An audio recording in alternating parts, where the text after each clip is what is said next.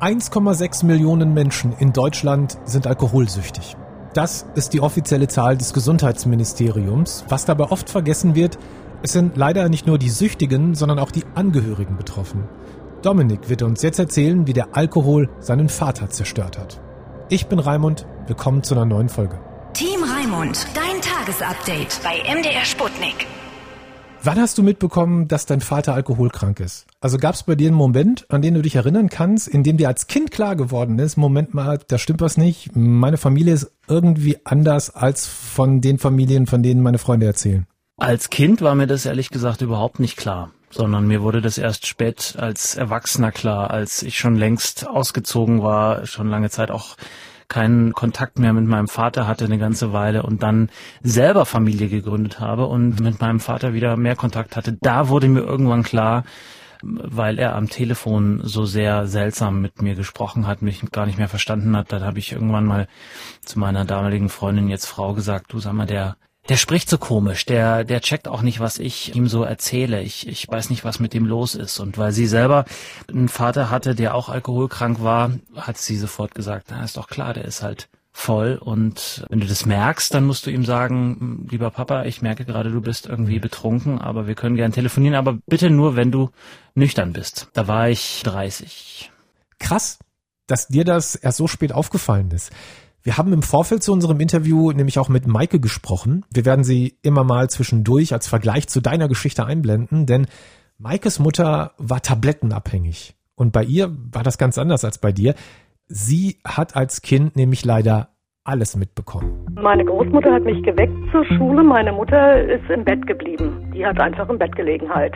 Ja, ich bin dann zur Schule gegangen und habe mich tatsächlich mit dem Lernen abgelenkt, um nicht nachts, also um nicht die Angst zu spüren, die ich hatte, wenn ich nach Hause gehe. Die war immer da. Und nach der Schule bin ich nach Hause und bin ähm, also betend die Treppen hoch, weil ich Angst hatte, weil ich nicht wusste, was mich erwartet. Das war bei dir, Dominik, zum Glück anders. Wundert dich das manchmal jetzt so im Nachhinein, dass du das erst gar nicht mitbekommen hast? Nö, nee, mich wundert es überhaupt nicht. Eine der Eigenschaften von Alkoholikern, die sie wirklich meisterhaft können, ist vertuschen und nicht so sind. Hm.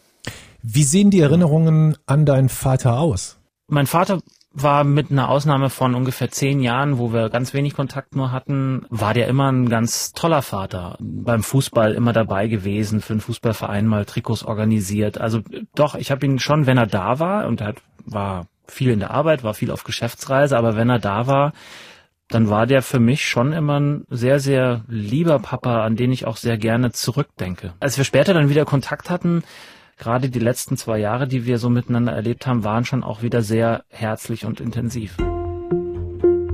Es ist nach wie vor die Rolle so, wenn wir telefonieren, wie es früher war. Von daher ist es drei Sätze am Telefon, Pflichtanruf, wenn ich der Meinung bin, ich habe jetzt gerade genug Kraft dazu und ansonsten gar nicht. Und ich gehe auch oft nicht ans Telefon, wenn sie anruft. Ich hatte das Glück, dass er in der Zeit, als wir zusammengelebt haben, das waren ungefähr zehn Jahre, also bis ich zehn war, dann haben sich meine Eltern scheiden lassen und sind auseinandergezogen und ich habe hab bei meiner Mutter gelebt. Bis dahin hat er immer sehr viel getrunken, missbräuchlich auch auf jeden Fall getrunken. Ob er sozusagen alkoholkrank war bis dahin, ist sozusagen nachträglich ja nicht mehr festzustellen. Aber trotzdem hat er es irgendwie geschafft, dass die Nachbarn da nicht so richtig Verdacht geschöpft haben, weil er sich A immer gut gekleidet hat, weil er eben äh, erfolgreich war im Job, weil er ähm, sozusagen die Ehe meiner Eltern nach außen hin irgendwie ganz ähm, ganz mhm. gut aussah. Aber irgendwann ist es halt zerbrochen und da war einer der Faktoren der Alkohol. Was macht das eigentlich mit einem Kind, wenn die Eltern suchtkrank sind? Das haben wir auch Janina Mees gefragt. Sie ist Familientherapeutin bei der Caritas und hilft dort Kindern, die in suchtkranken Familien leben. Und sie hat uns erklärt, es ist unterschiedlich, wie gut oder schlecht man das verarbeiten kann. Es gibt im Prinzip eine Gruppe der Kinder und Jugendlichen, die ganz unbeschadet da rauskommen. Das heißt, die irgendwie, man nennt das in der Fachsprache Resilienzfaktoren, also so stärkende Faktoren hatten, die ihnen geholfen haben, gesund zu sein. Und diese stärkenden Faktoren konnten zum Beispiel sein, dass sie ähm, erstmal gewusst haben, was ist mit den Eltern los. Also dass die gewusst haben, ja, das ist eine Krankheit und vor allen Dingen ist es nicht meine Schuld. Und dass sie auch zum Beispiel eine Bezugsperson hatten außerhalb der Familie, die ja sie unterstützt hat. Und es gibt einfach auch eine Gruppe, die vielleicht so teilweise Probleme hat im Jugendalter auch noch oder auch im Kindesalter, die vielleicht so an Angststörungen leidet oder auch Schlafstörungen, was sich aber wie so sagt wieder verwächst. Und dann gibt es leider auch eine Gruppe der Kinder und Jugendlichen, die wir dann so als Hochrisikogruppe auch bezeichnen, die halt wirklich leider auch im Erwachsenenalter selber eine Suchterkrankung oder eine psychische Erkrankung entwickeln können. Als du mit 30 Jahren festgestellt hast, mein Vater ist tatsächlich alkoholkrank, Hast du dann probiert, dich irgendwie um den zu kümmern, den davon irgendwie loszubringen? Natürlich. Also als ich das erfahren habe oder das sozusagen ihm abgerungen habe, dass, dass er weiß, dass er ein Problem hat. Das hat mhm. nämlich auch ziemlich lang gedauert. Also ich habe ihm das dann irgendwann mal am Telefon gesagt, dass ich glaube, dass er da ein Problem hat und er das erst abgewehrt, abgestritten hat. Irgendwann hat er es dann doch in der Mail relativ kleinlaut zugegeben.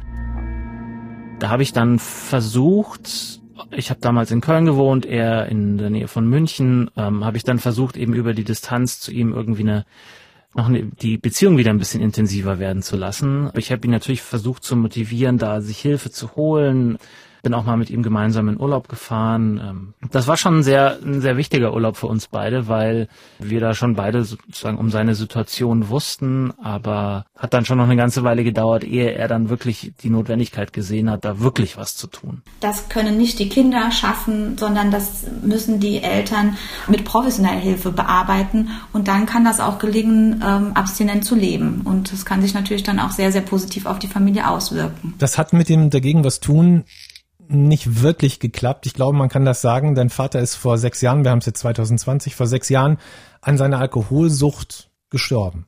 Ja.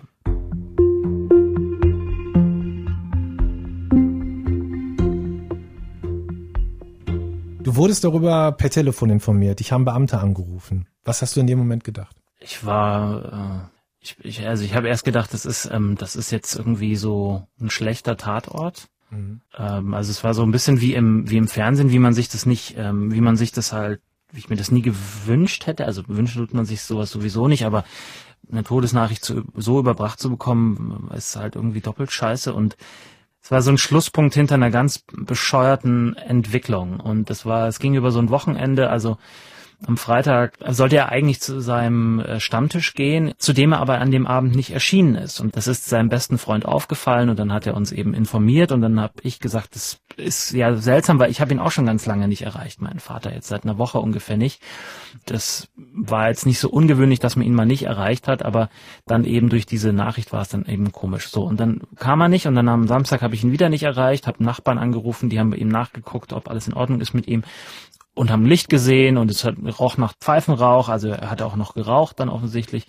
Und dann hat er aber wieder nicht aufgemacht, dann habe ich am Samstag schon mal die Polizei gerufen und die haben sich dann erst total geziert, ähm, dahin zu fahren, haben also so sinngemäß gesagt, also wenn wir jetzt zu jedem Besoffenen nach Hause fahren würden, dann könnten wir überhaupt zu nichts anderem, kämen wir zu nichts anderem mehr. Und sind aber dann doch gefahren, haben meinen Vater dann aus dem Bett geklingelt und irgendwie hat er ihnen weiß gemacht, dass er, dass es ihm offensichtlich gut genug ging und dann sind sie wieder gefahren. Sonntag hat er sich wieder nicht gemeldet, hat nur die Butterbreze, die man ihm vor die Tür gestellt hat, hat er reingeholt. Zettel, der ihm unter der Tür durchgeschoben wurde, den hat er auch reingezogen. Also es war immer so ein Signal, okay, er lebt noch, aber er will nicht nach außen kommunizieren offensichtlich, ähm, auch nicht das Telefon abnehmen. Ja, und am Montag ging das Ganze weiter und dann haben wir dann irgendwann gesagt, okay, jetzt ist, jetzt wird's einfach zu komisch, jetzt rufen wir nochmal die Polizei und die haben dann eben die Tür aufbrechen müssen und haben ihn dann nur noch tot vorgefunden. Und als der Polizist mich dann angerufen hat, war der ganz kleinlaut mit Tut, weil das war eine, das war der gleiche, derselbe, den ich am Freitag angerufen hatte und dem war dann auch klar, dass er da vielleicht sozusagen ein bisschen aktiver hätte sein können. Also ich war auf den sauer, ich war auf mich sauer, weil ich ja auch selber ins Auto hätte steigen können. Ne? Also ich war zwar in Berlin, aber das war 500, 600 Kilometer weg, das schafft man in vier, fünf. Stunden, fünf Stunden eher. Habe ich aber nicht gemacht, aber natürlich habe ich mich die ersten Tage gefragt und mir auch so ein bisschen Schuld sagen dafür gegeben. Aber das war da in dem Moment, wurde mir klar, dass das wahrscheinlich aussichtslos gewesen wäre, als ich mit dem Hausarzt gesprochen habe, der auch den Totenschein ausgestellt hat. Der hat zu mir gesagt, dass mein Vater so in einem so schlechten Zustand gewesen wäre, dass es also nur noch eine Frage von Tagen gewesen wäre, selbst wenn man ihn da noch lebend mit dem Krankenwagen dann abgeholt hätte, ähm, dass es sagen, dass ich mir diesen Schuh nicht anziehen soll und letztlich ist es ja auch nicht eine sehr plötzliche Entwicklung, sondern ich sag immer, das war so ein, wie so ein schleichender Suizid, ne? Der hat mhm. sich halt über viele Jahre einfach das Leben genommen.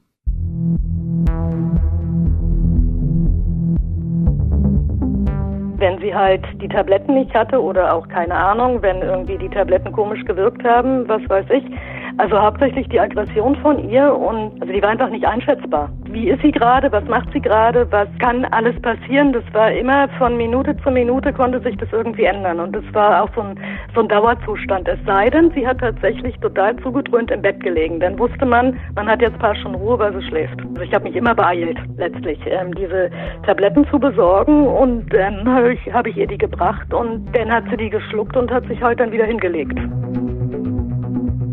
um das alles irgendwie zu verarbeiten, du hast es ja gerade schon gesagt, hast du ja ein Buch geschrieben, Dunkelblau, wie ich meinen Vater an den Alkohol verlor. Du schreibst darin auch ja irgendwie, da gibt es ein paar Stellen, wo du auch von Schuldgefühlen sprichst, also diese große Frage, hätte ich das verhindern können? Hättest du das verhindern können? Oder kann man das als Angehöriger verhindern? Ich selber glaube, dass ich es bei meinem Vater nicht hätte verhindern können. Ich glaube, dass, so hart es klingt, aber süchtig ist jeder für sich alleine. In dem Sinne, dass die Erkenntnis, dass jemand süchtig ist, in den Personen selber reifen muss. Und sozusagen, man kann Leute, glaube ich, schon anstupsen, ihnen Hinweise geben, aber die Erkenntnis und dann auch sozusagen der Schritt hin zu einer Therapie oder zu irgendeiner, zu irgendeiner Lösung dieses Problems. Ich glaube, bei meinem Vater kamen halt ganz viele Dinge einfach ähm, zusammen, wenn man das benutzt, um Sorgen irgendwie wegzutrinken oder wie er es auch gemacht hat, um Schmerzen wegzutrinken da kann man als Angehöriger mm, nur insofern was machen, als dass man eben das Gespräch sucht, darauf hinweist, du schadest nicht nur dir, sondern du schadest auch der Familie. Mein Vater hat ja damit auch zwei Familien kaputt gemacht. Es wäre vielleicht ein deutliches Signal an den Suchtkranken selber, wenn ihr euch Hilfe holt und damit signalisiert, ich trage die Situation nicht mehr mit, auch wenn du es für dich nicht anerkennst das ist oft ein sehr großer Schritt. Also auch die Kinder und Jugendlichen haben oft Angst, dann ihren Elternteil damit zu verraten oder manchmal sind sie auch dann halt ja die Eltern nicht sehr erfreut darüber. Aber wir erleben, dass das wiederum dann auch eine Erleichterung ist, wenn sie hören, okay, es geht noch anderen Leuten so und ähm, es ist nicht nur bei uns in der Familie das Gefühl, dass irgendwas nicht stimmt. Der wichtigste Hinweis meiner Freundin war, nicht das Gespräch abzubrechen, also oder den Gesprächsfaden nicht abzubrechen, abzureißen, sondern immer anzubieten, du kannst mit mir sprechen, aber nur dann, wenn du nüchtern bist. Und das Gleiche gilt, glaube ich, auch im Großen, dass man den Menschen, die eine Suchterkrankung haben, die nicht sozusagen vor die Wahl stellt, die Sucht oder wir, weil das, ähm, wer, wer kann sowas entscheiden? Das ist ja, das ist ja fies, weil eine Sucht ist eben eine Krankheit und dann stellt man sie ja vor die Wahl Krankheit oder wir, sondern sozusagen immer das Angebot, so, das ist wahnsinnig schwer, ne, das Angebot aufrechtzuerhalten, dass man mit ihnen den Weg geht. Also ich konnte sie ein bisschen runterholen, wenn sie aggressiv war. Also es war so von meinem Gefühl, war sie immer meine kleine Schwester eigentlich. Wie gesagt, ich musste die Tabletten holen, ich musste sie beruhigen, ich musste ihr immer wieder sagen, dass ich sie lieb habe. Also sie war gar nicht in der Lage, sich um mich zu kümmern. Also egal, ob sie Tabletten genommen hatte oder mal gerade nüchtern war, sie war eigentlich permanent mit sich selber beschäftigt. In der ganzen Geschichte wirklich das Allerschwerste war, meinen Vater darauf anzusprechen, ihm zu sagen, ich weiß, dass du zu viel trinkst. Und ich will jetzt, dass du das auch sagst und dass du das vor mir anerkennst. Das Gespräch zu suchen ist das Wichtigste, aber zugleich auch das Schwerste.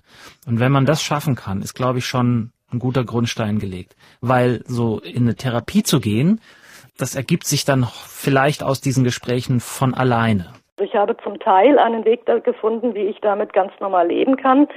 Und daneben steht aber, dass es halt Situationen gibt, die mir zeigen, dass ich, dass ich nicht normal groß geworden bin.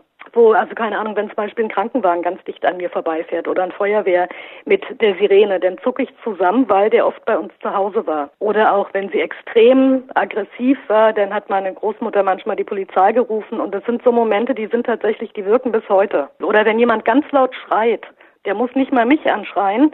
Es schreit jemand ganz laut und ich fange wirklich an zu zittern bis heute. Und ich kann das nicht kontrollieren und merke, dass ich irgendwie in der Situation bin von früher.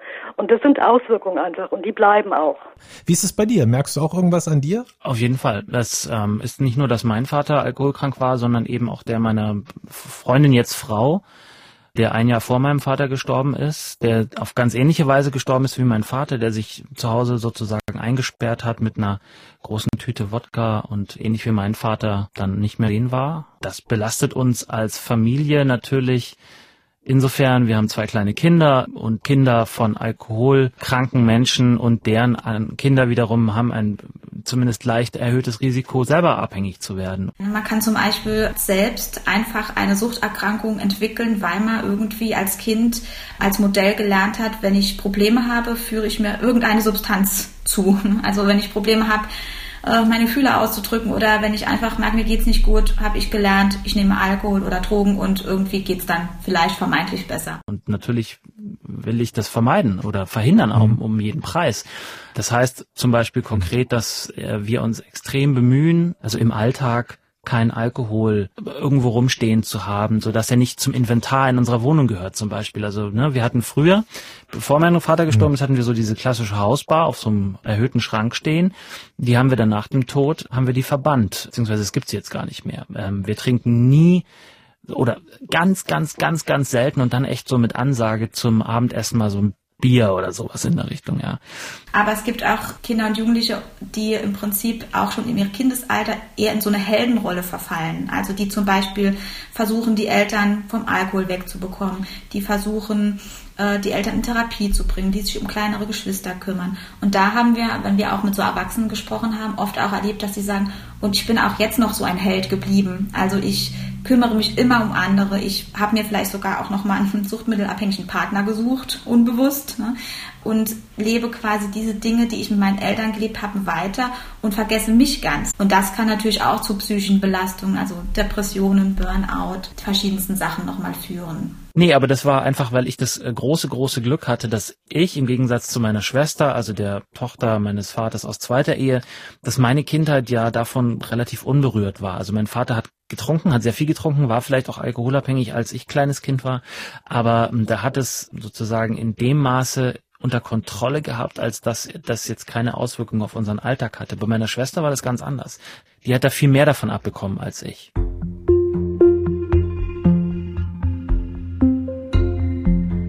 Hast du neben der Trauer um deinen Vater und den guten Erinnerungen manchmal auch, naja, ich sag mal, negative Gefühle, wenn du an ihn denkst? Wenn ich eins bin, dann bin ich auf ihn wütend, weil ich immer so denke, so, ey, du hast doch gesehen, was das, wie schön das Leben sein kann und dass es sich lohnt, auch dafür zu kämpfen und dass es auch so, sich lohnt, in so eine Therapie zu gehen. Aber dass er das nicht geschafft hat, zeigt mir einfach nur, was es für eine verdammte Scheißkrankheit ist, die einfach so dich so gefangen nimmt und, und, und dich so hemmt ähm, in, in, deiner, in deiner Entscheidungs- und Bewegungsfreiheit, dass er das, selbst wenn er es gesehen hat, und ich bin mir sicher, dass er es gesehen hat, dass er sozusagen handlungsunfähig war. Er hatte so Kataloge von Wohnmobilen und wenn man das anschaut, dann denkt man, der war lebensfroh. So, ne, der wollte verreisen, der hat sich eine große Glotze gekauft, um die WM 2014 zu gucken und hat mir immer geschrieben, hey, hast du es gesehen, das Spiel, alles so toll und so. Ich hatte nicht den Eindruck, als wäre der irgendwie so des Lebens so komplett müde. Aber der Alkohol hat ihn halt schon zerstört. Wir sagen nochmal, wie das Buch heißt. Dunkelblau, wie ich meinen Vater an den Alkohol verlor. Dominik, vielen Dank, dass wir darüber reden konnten. Danke dir. Und Dankeschön auch an Maike, dass sie von der Alkoholsucht ihrer Mutter berichtet hat. Wenn ihr weiter über die Hintergründe zu den aktuellen Schlagzeilen informiert sein wollt, dann schenkt uns doch bitte ein Abo. Danke und passt auf euch auf. Bis zur nächsten Folge. Du hörst einen Podcast von MDR Sputnik. Sputnik. Sputnik. Sputnik. Rheinmund.